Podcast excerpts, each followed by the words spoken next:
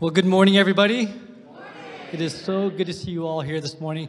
My name is Tim Park. I serve as our lead pastor here, and we are just so thankful to worship together on this beautiful Sunday. Now, I'm excited to hear God's word from our guest speaker and a personal friend of mine. Doctor Reggie Thomas is president of Peak Potential, which is a firm that focuses on executive coaching, leadership training, and consulting. And before going into to business, Reggie spent over twenty-five years in ministry as a senior pastor, an executive pastor, and also a seminary director. Reggie is also an author. He's authored a best-selling book entitled People Pains: Fixing the Drama in Your Business. I gotta read that book. I'm sure that that is appropriate for any organization out there. People Pains: Fixing the Drama in Your Business. Reggie's wife, Janine, is with him this morning. They've been married for thirty-three years, and they have, yes. And they have two grown daughters, Amanda and Emily. One of Reggie's hobbies is he likes to run. I knew he was a cool guy. In fact, he has run forty marathons. Now, a marathon is a distance of twenty-six point two miles. That's a long way. And as if, as if that's not long enough, he's also run six ultra marathons. That's any distance longer than twenty-six point two. And this April, he'll run in his twelfth Boston Marathon. Whew, I'm tired just thinking about all that. Some of our men will remember Reggie. He was our guest speaker at a men's retreat back in twenty eighteen. And he encouraged our men back then. And I know that you're going to be blessed by his message. He's going to bring a message entitled, Pack for the Day. Pack for the Day. And that comes from Acts Chapter one, verse eight. Let's give a warm E-Free welcome to Reggie Thomas.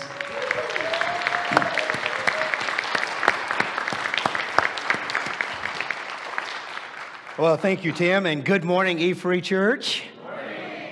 Oh, wow, you guys are a lot more exciting than the nine o'clock service this morning. Yeah, let me do that again. Good morning, E-Free Church. Good morning. I love that. All right, all right. I'm going to actually preach this service, man, I tell you. Well, happy Super Bowl Sunday. Any any uh, Eagles fans out there this morning? Chiefs fans? Does anybody know there's a Super Bowl? Or you're going to be like my wife, who's going to go shopping because she figures, okay, all right, all right, all right. Got a response. That's all I was waiting for. Hey, good to be with you this morning. Um, I love Tim. Tim is he's a good friend of mine. He and I, we, uh, we've had the privilege of training together, and uh, he's actually surpassed me in the marathon level, okay? Uh, when I met Tim back in two thousand twenty-five, I believe that's when you first came to E-Free Church, right? two thousand fifteen, as the senior lead pastor, yeah. So he contacted me, and he had just started running, and he wanted to connect with me, and get some advice on running. At the time, my, my marathon P R was three oh eight. And so he called me just to talk to me about the whole experience of running marathons, and he was interested in joining our, our running club. So this cat goes out his first marathon and breaks my record, three oh seven, okay? And uh, he ran a three oh seven. And so um, since then, he's broken three hours. So actually, he's faster than I am now, but I always tell people, he may be faster, but I'm the better-looking runner, okay? So it's all, it's all how you look. It, it doesn't matter how fast you are. Yeah. Hey, great being with you. I'm, I'm really happy to be able to share uh, in this particular service about your, your February theme, dealing with global missions. So my wife and I, we, uh, we've been talking about this message throughout the week, and I got some feedback on, from her, and the title of the message is actually a little strange, Pack for the Day. But let me tell you why uh, I entitled the message this. we have listened to a number of missions sermons, and sometimes we tend to have a, a tendency of checking out when we know that we're going to hear another sermon on missions. Oh, brother, here's another mission sermon. But one of the things that came to my realization over the last uh, couple of weeks is oftentimes we focus on the far mission field. And I've had the privilege of going on several mission trips. I've been to uh, Africa, I've been to Argentina, I've been to Belize. And uh, there's a process when you go on a mission trip. Typically, when you go on a mission trip, you go with a team. And so a few months out, you begin to meet with your team. You go through training. Uh, you learn more about the culture, the language, what the people are like, what to do, what not to do. You learn key phrases so that you can connect with the people. Sometimes you have to go through a process of getting certain shots. You're told what to pack. You're trained in evangelism and discipleship so that you can serve when you get there. And then about a week before you go on the mission trip, you begin to pack your luggage. And typically when I go on a mission trip, I usually have two bags, two large bags, because you're gone for so long and you need so much stuff while you're there. So you pack, and you pack for this two-week mission trip. And I started thinking about this whole concept of packing for a mission trip to Argentina or Belize or some other country. And I thought, why not pack for the day?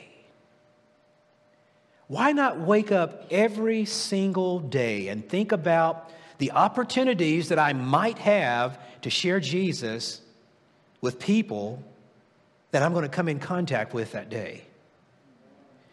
Why is it that we have confined missions to what is out there and not what is immediately around us?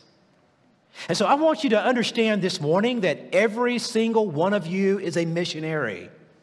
Every single one of you is called to share your faith. And that, that may not look the same for every single one of you.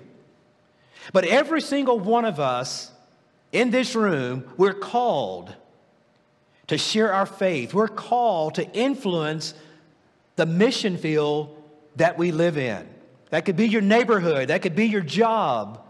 That could be any social context that you have exposure to. So I want you to look at Acts chapter one and verse eight. It says, "But you will receive power when the Holy Spirit comes on you, and you will be my witnesses in Jerusalem and in all Judea and Samaria and to the ends of the earth." Now you have to understand the context here. Acts chapter one and verse eight. Remember, Jesus had been resurrected from the dead. He was about to ascend, ascend back to heaven. And what he does here, he does two things with his disciples. First of all, he encourages them. If you remember, way back in John chapter sixteen, he told them that he was going to be leaving. And now he says he's going to be leaving and he's going to return. He encourages them about his coming again. And I didn't comment on this in the first service this morning, but, you know, we live in a world today in which it's very easy to lose hope, right? We look around us, we look in our personal lives, and it's very easy for us to lose hope. But the one thing that encourages us is knowing that Jesus is coming again. That's the first thing that Jesus does as he's talking with these disciples. But the second thing is he gives them an assignment. Your job is going to be to expand the gospel. You're going to become my witnesses. But before he gets into that, I want you to notice how he starts Acts chapter one and verse eight. He says, "But you will receive power when the Holy Spirit comes on you." Now, if you look at the book of Acts, in the next chapter, it's the day of Pentecost. It's when the Holy Spirit comes on believers. It comes on the church. And he promised that they would receive power. But I want you to know that the word power, the Greek word is dunamis. And it's a word in which we get our word dynamite from. Jesus is saying, you have dynamite power. And where I want to encourage you this morning, church, is this.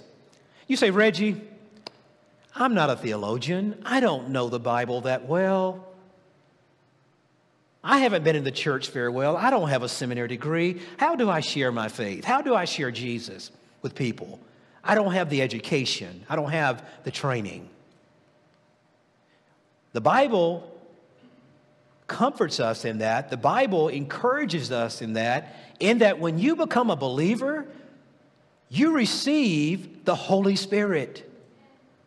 The Holy Spirit comes to live inside of you. And one of the things that the Holy Spirit does is the Holy Spirit empowers us to live the Christian life, but the Holy Spirit empowers us to serve and to witness.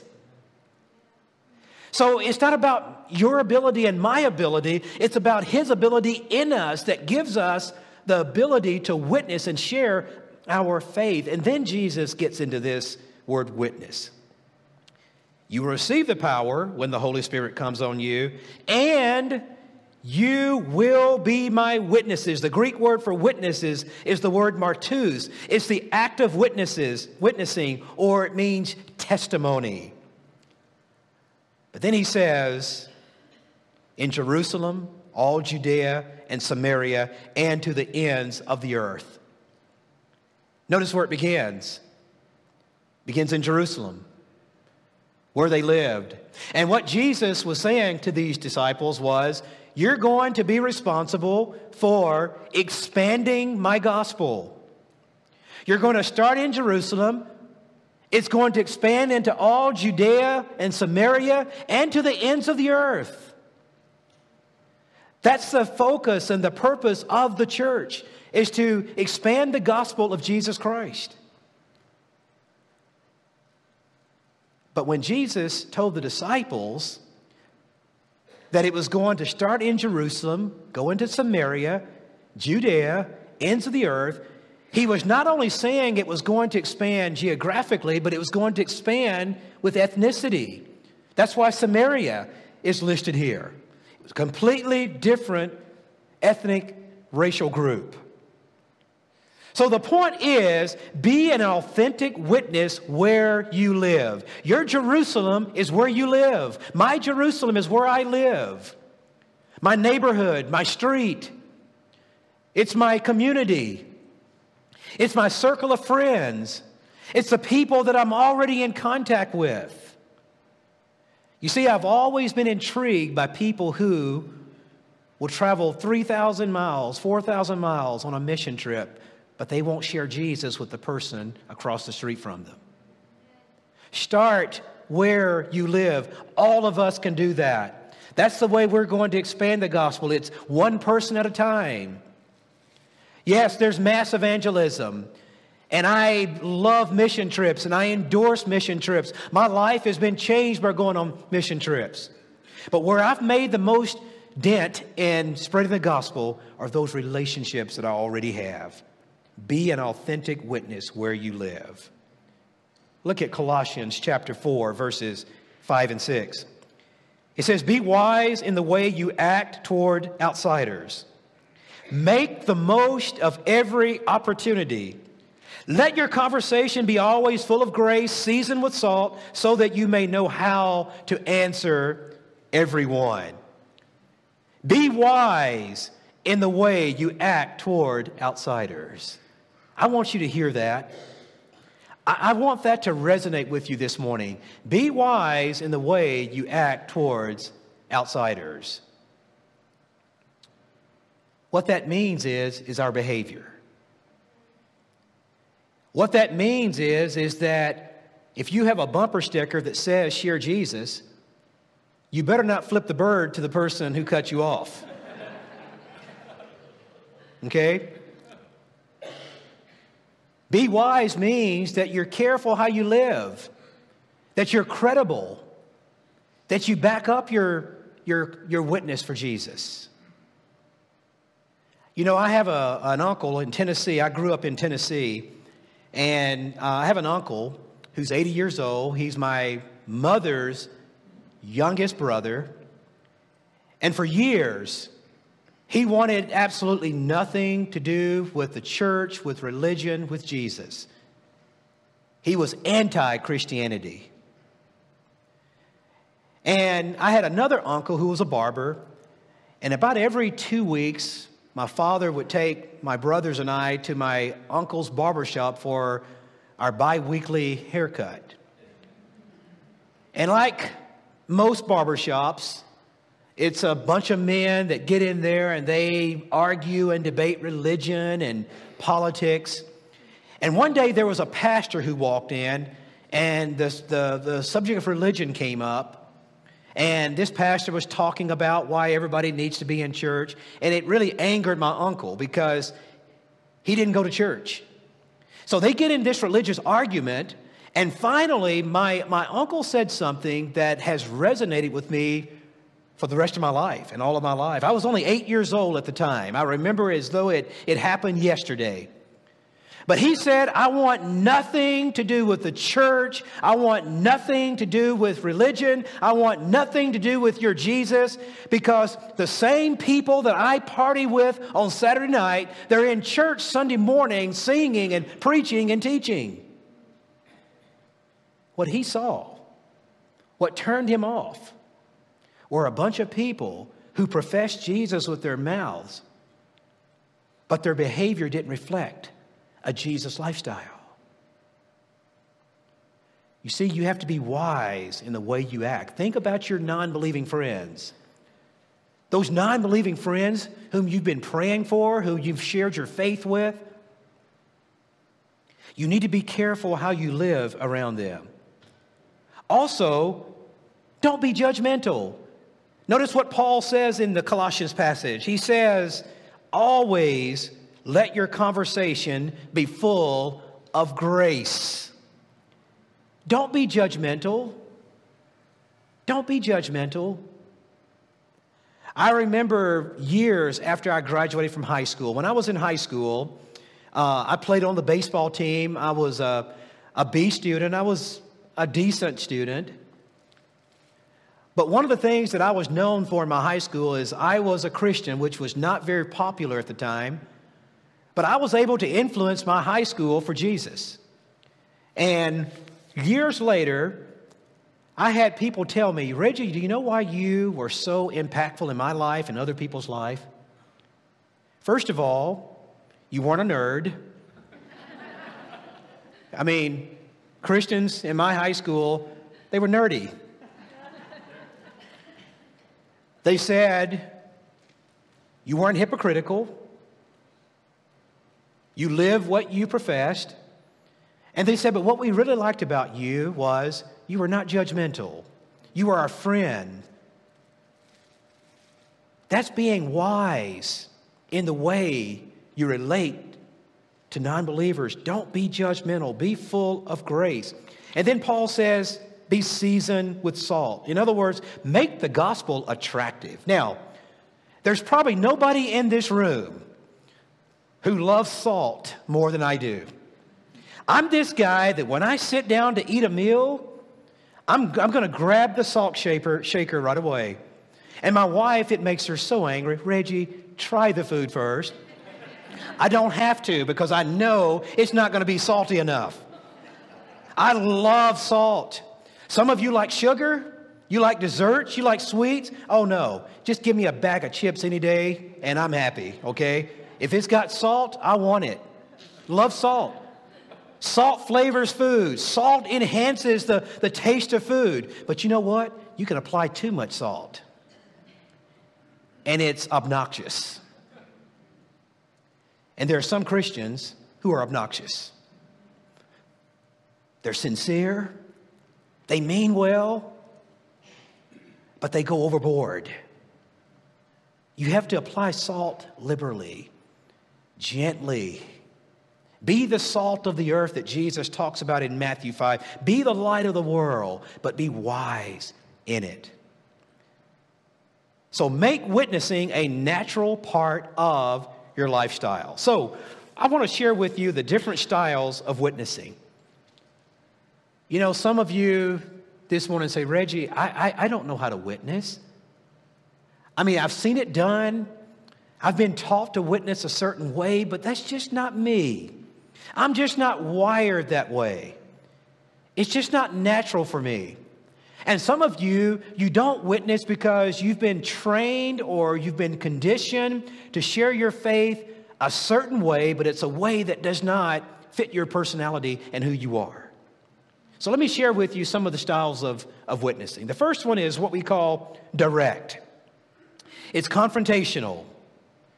It's this person that you'll see preaching on the street corners and nobody's listening.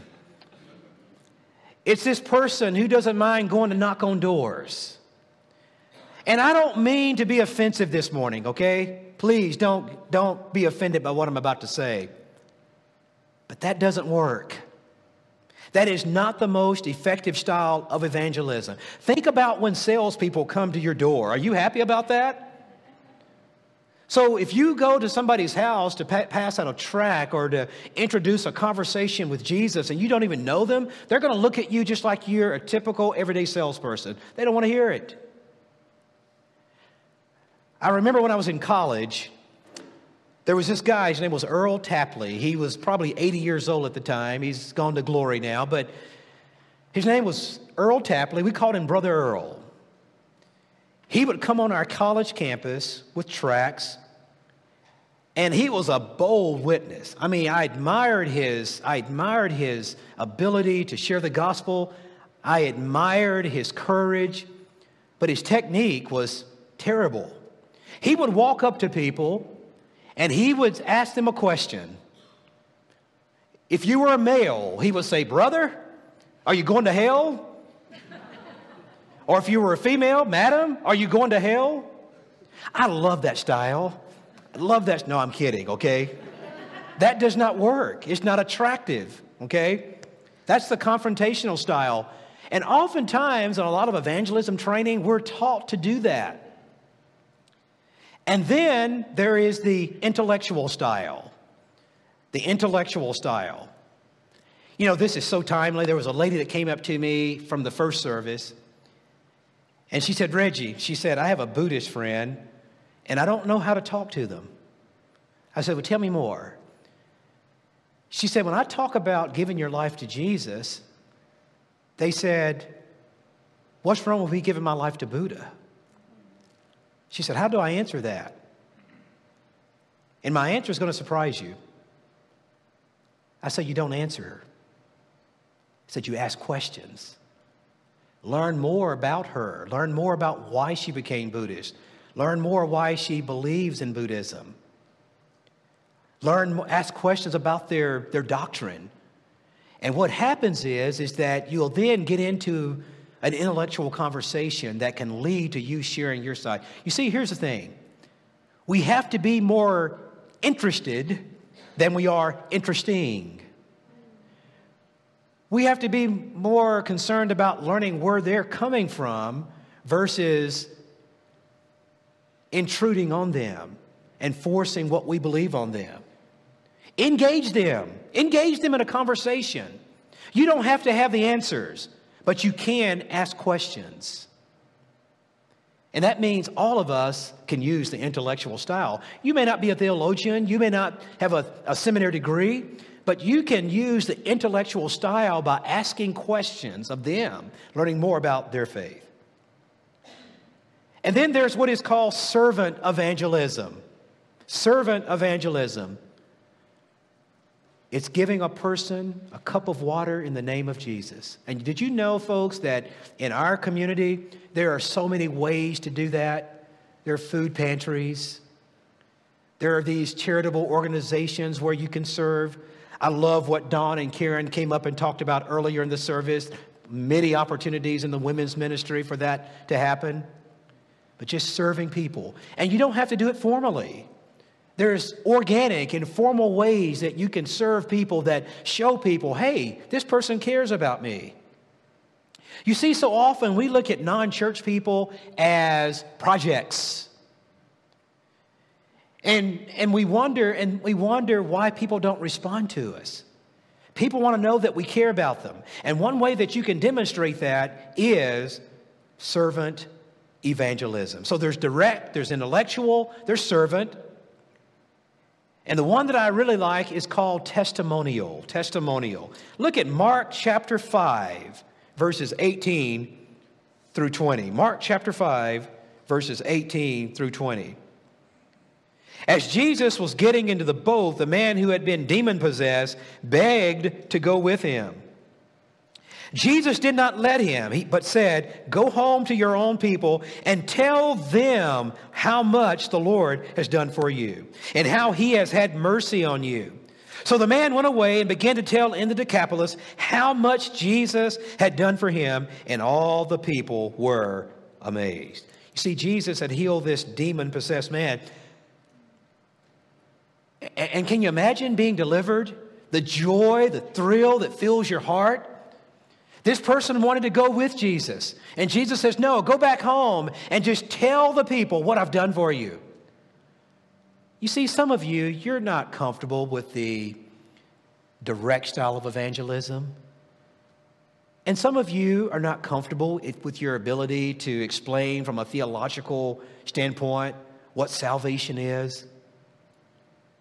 But you know what? You can tell your story. Your story is powerful. Look at your neighbor and say, "Your story is powerful." Your story is powerful. Tell it. Tell it.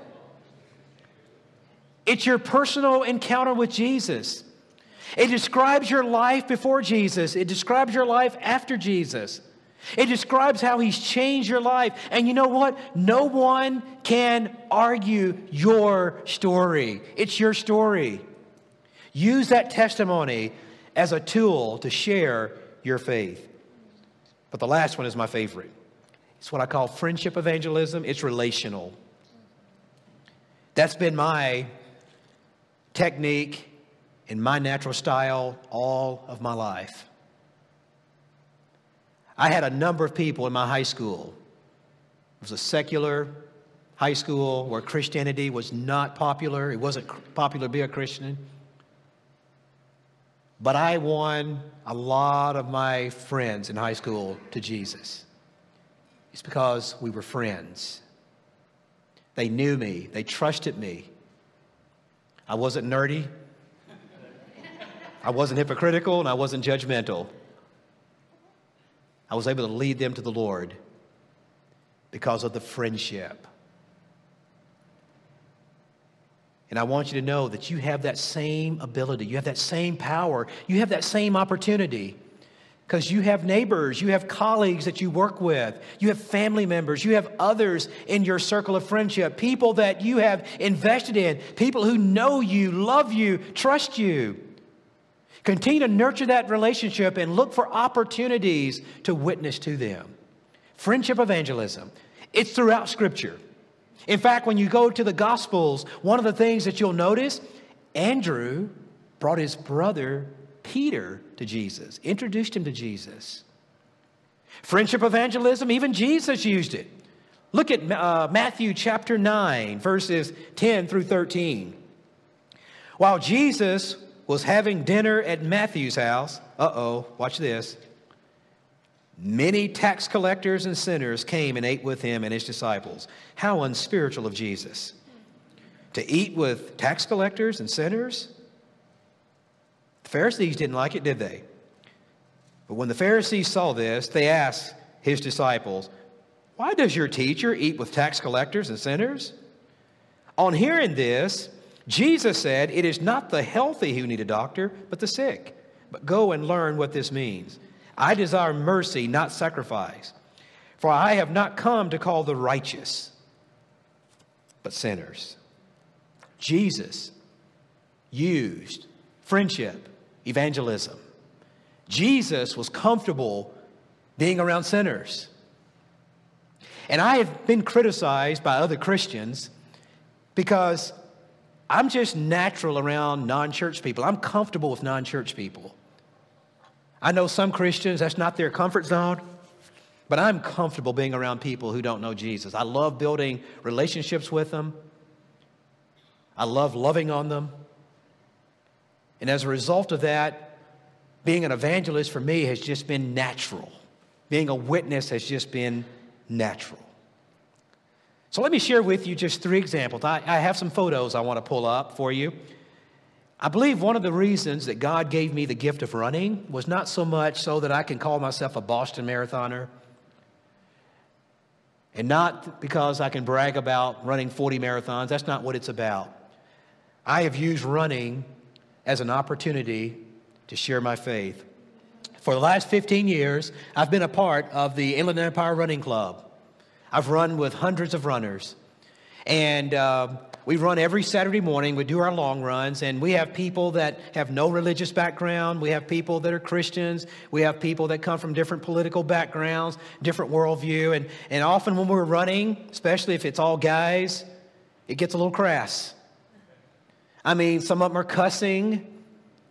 Some of them are talking dirty. Some of them are saying things that might embarrass you. And so the way I handle that is every Saturday morning, I run with the Bible. And then when somebody says something inappropriate, I, I pop them. No, I don't do that. I don't do that. I don't do that. I don't do that. I engage them, you know. And you have to get comfortable in those kind of settings, okay? But let me tell you what's happened as a result of me being a part of the Inland Empire Running Club for fifteen years. I've had people who are non-Christians contact me to do their wedding. Great opportunity to share your faith when you marry somebody. I've had non-Christians call me and say, Reggie, I've just been diagnosed with cancer. Can you pray with me? I've had people call me, Reggie, I'm struggling in my marriage. Can I meet with you and get some advice from you? You see, that wouldn't have happened if I'd been judgmental or nerdy or hypocritical. Let me share with you another group that I'm a part of. I'm president of a group called Team Referral Network. It's a group of twenty-five business people that I meet with every week. I'm the newest business person in this group, but they elected me as president because they trust me and they know that I care about them. And I transitioned from full-time vocational ministry three years ago to go into the business world. And people often ask me why I did this. I did it because I was called out of vocational ministry to the secular business world. But hear this, I'm still in ministry. If you're a Christian, you're in ministry. Ministry does not always confine itself to a person who goes to seminary, who pastors a church. Although I, I, I respect Tim, Tim's one of my best friends, Mark Lee, one of my best friends. It's a noble profession, but you don't have to be a pastor to be a witness. Some of you are here, you're in different professions. Use your profession as a platform to share your faith, but be wise and wait for those right opportunities. That's what I do in my business group. And then this is my one of my favorites. This year, I got a contract with the Chino Police Department. This is Kevin and Nick, two of the captains. One of them is going to become the chief of police in the city of Chino. And I've, had a, I've got a contract where I'm going to get a chance to work with the entire department. What, isn't it incredible being able to work with an entire police department? The opportunities I will have to, to witness. And the only reason I have these opportunities is I've put myself out there. I'm comfortable. I'm comfortable being around people who are not church people. You're a missionary. God's placed you in places for a reason. Capitalize on those opportunities. Let me close with this. Don't just confine your Christian life to the holy huddle. I mean, let me tell you, it's comfortable being in the holy huddle. As Christians, we're comfortable being around it. It's safe. It's safe. Everybody believes like we believe. We love each other. And let me tell you, I believe in Christian fellowship. I mean, all my life, I've have been surrounded by people that I've nurtured, and they've nurtured me. Christian fellowship, you've got people who encourage you. You have people who hold you accountable. You have people who support you, people who pray for you. We need that. You need this church. You need this Sunday morning experience. You need that small group experience. You need those cell groups, those home groups, those support groups that you're part of.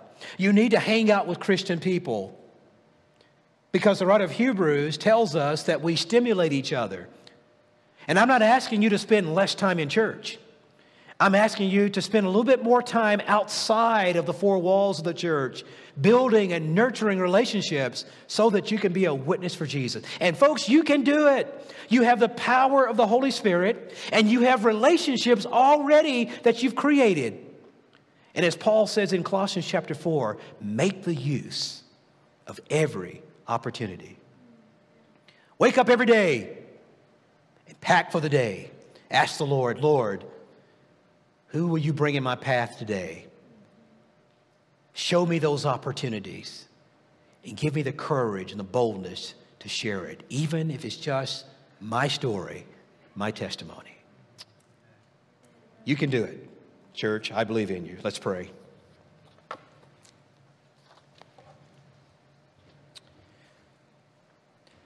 God, would you empower us? Would you empower us to live a Spirit-filled life? Would you empower us to be your witness where we live, where we work, and where we have a circle of people in our lives? Thank you that you've called us to be your witnesses, to be a part of the most amazing,